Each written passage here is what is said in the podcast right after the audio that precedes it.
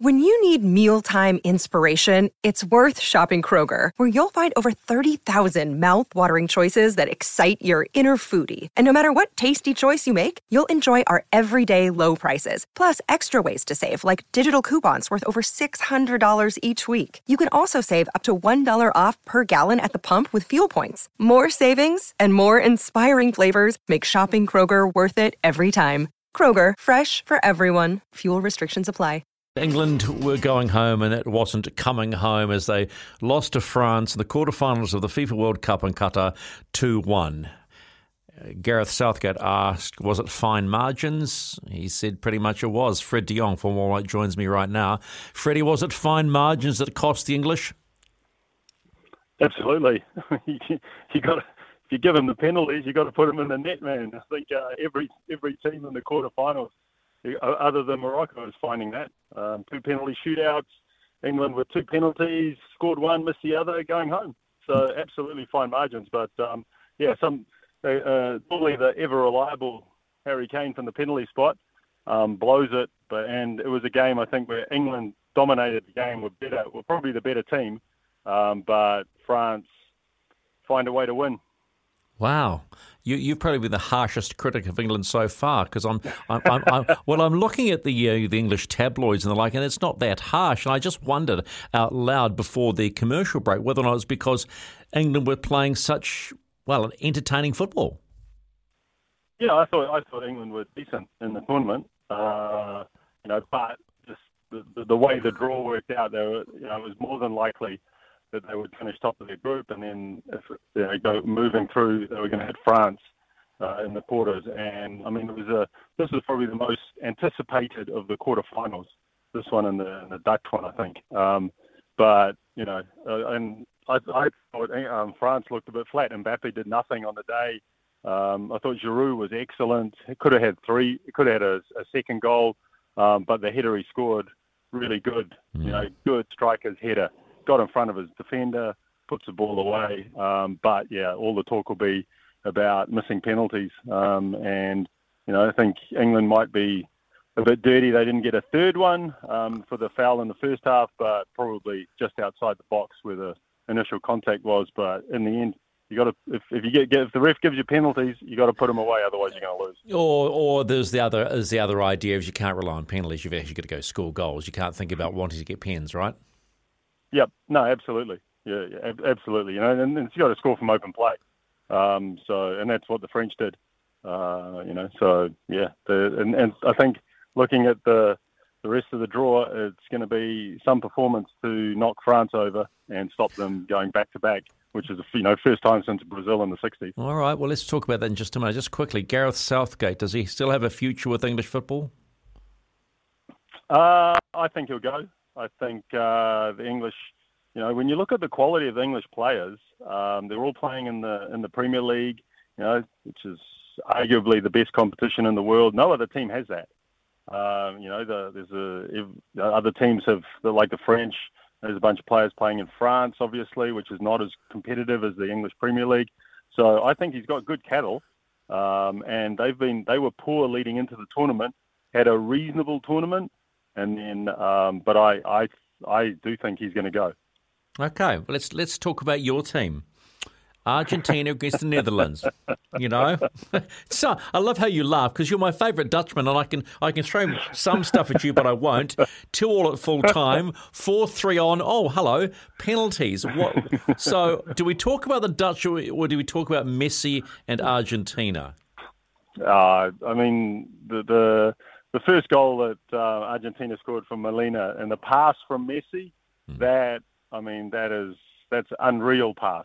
That is, you know, you're going how he's not even looking. When you see there's one angle from behind the goal where you watch him and he's not even looking for the pass.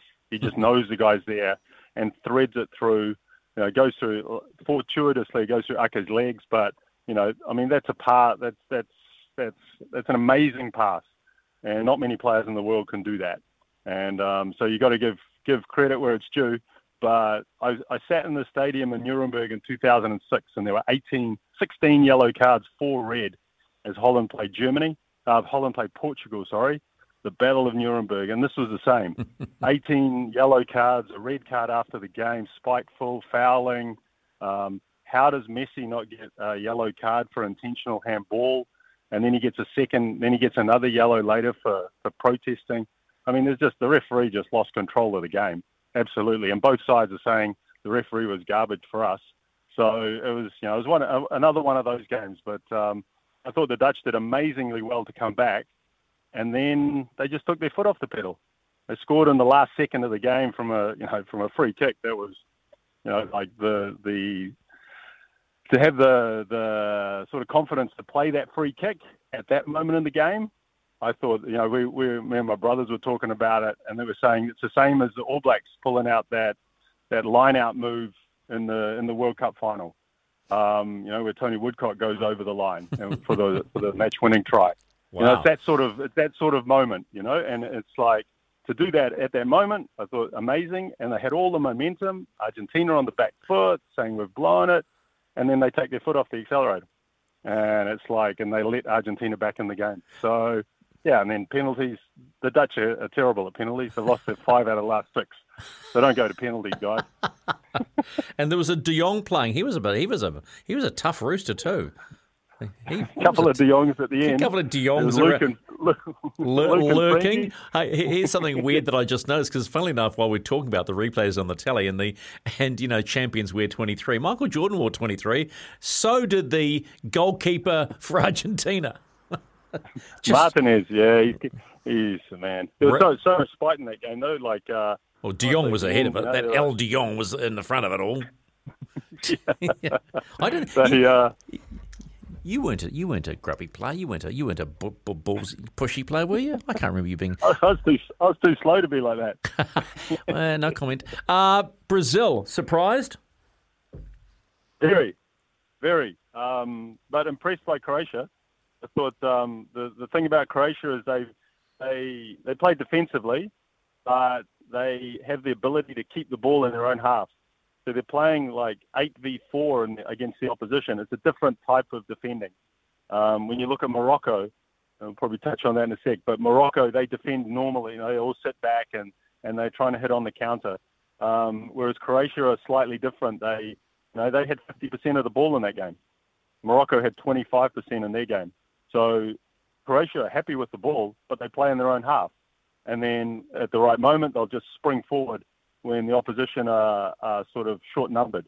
And I think that's what Brazil um, ended up doing. And, and, you know, I think when Brazil look back at that game, they'll go, why did we send so many players forward? We're in deep into extra time, 117th minute, we're 1 nil up, and we've got seven players forward and three at the back and they got caught out on the counter, and they allowed Croatia to take it to penalties, and and eventually obviously lost. Um, so I think tactically pretty naive from the Brazilians. Lulled into that false sense of security, looking at all the Croatians yeah. sitting back, right? But but now, I mean, at least they can dance their way all the way home. Do you think Neymar does another one? Do you think he goes again? Uh, I'd be surprised, actually. I think uh, we're signing off a few players. Uh, Messi, you know, from this World Cup, Messi, Ronaldo, Neymar, probably um, are the biggest biggest names that are probably, I don't think we'll see back again. Are we calling a France Argentina final before we talk about Morocco? Uh, no, I think I think it's a repeat of the last one. I think it's France Croatia. Wow. okay. Is, um, some, wow. Somewhat disappointing, but oh. I think I think uh, you know, uh, I well, think uh, it hasn't happened yet, Fred. It hasn't happened yet, Fred. Settle down. You've already called and said it's somewhat disappointing. Ha- hang on a moment. Morocco's there right now. They're they're going up against it, but I love the coach's idea about you know it's it's good to dream, and they've they've dreamed. They've they've taken out some big names: Spain, Portugal. Now France will for them potentially be another name. First African team to qualify for the World Cup semis in 88 years after 48 goes at it. Do you do you give them any shout against France? Well, obviously not, but give give, give me some, no, no, give me something. I think absolutely they haven't. They've conceded since this um, since this coach has come in, which was five months before the World Cup. They've conceded one goal, and that was an own goal. So. And I mean, defence wins championships, Freddie. As a statistic, that's a phenomenal, phenomenal um, statistic. And so, of course, you've got you know you got to you give them a chance. Um, it's a slim chance, but it's a chance nonetheless. And and you know, France are gonna they're gonna have to show more than they showed um, today against England. Even though even though yes they did score two goals, but defensively I think Morocco are stronger as, as a collective unit, uh, uh, uh stronger than the English because the English were also trying to play as well, go toe to toe with France, and that made it a better game. I think this is going to be, you know, France will have 80% of the ball. It'll be the ball. The game will be camped in the Moroccan half, um, but Morocco will have a, will have chances. They had nine shots. They had nine shots in the game today against Portugal. Portugal had 12. You know, so it's um, it's going to be yeah, it'll be a very one-sided game, but Morocco do have a shot. There is strength in the collective, Freddie. Absolutely, absolutely. I mean, uh, but and and and it's I mean it is lovely, you know, unbelievably good that we see a, uh, uh, an African team go this far. Yeah, you know, because it's it's so nice to see you know fresh fresh teams and and at this stage of, of World Cups. And I think that's um, that's wonderful for the tournament and it also gives you know gives other countries in the world hope as far as boy we can go this far, we can compete. You know, and um, and I think that's really really good for, football. Yeah, I was just thinking about that when when we talk about. Um, the World Cup, as said, there was all sorts of drama and you know controversy leading into this tournament about Qatar itself and how the stadiums were built. But in the end, sport has just gone and gone. It's produced what I would consider a pretty entertaining tournament. Oh, very good, very, very, very good. It's um, I think the group stages were great. The and the last games in the group stage were were unbelievable. Where you've got you know Spain and Germany going out at one point in their in their last games um, to Costa Rica and Japan. You know, that was the, the, the jumping around of the scoring um, in those in those last stages of the group stage was just incredible. Mm. Uh, and I think that's you know, the, that's why FIFA now are looking at it and going, oh, we have to change the planning for the next World Cup in 2026 in the US and Canada and Mexico.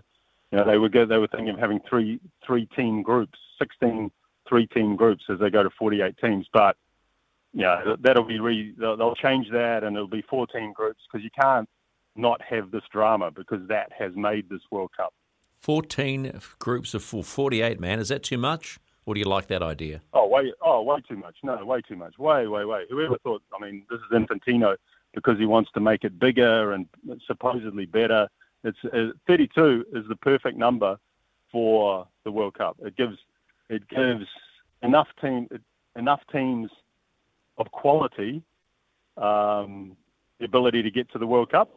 Mm-hmm. Um, 48 teams di- will dilute it. You're going to get some pretty poor games um, in in the next World Cup because there's some pretty there'll be some pretty weak teams there, um, and and yeah, the the format for 32 teams is perfect.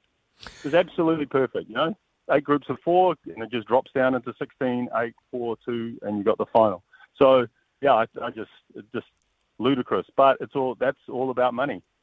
Infantino wants the, the FIFA have one tournament that they sell, and that's the World Cup and so they're trying to make it as big and, and bigger and as big as possible. Okay, one final thought. OFC are talking about a professional 10 team league in 2025.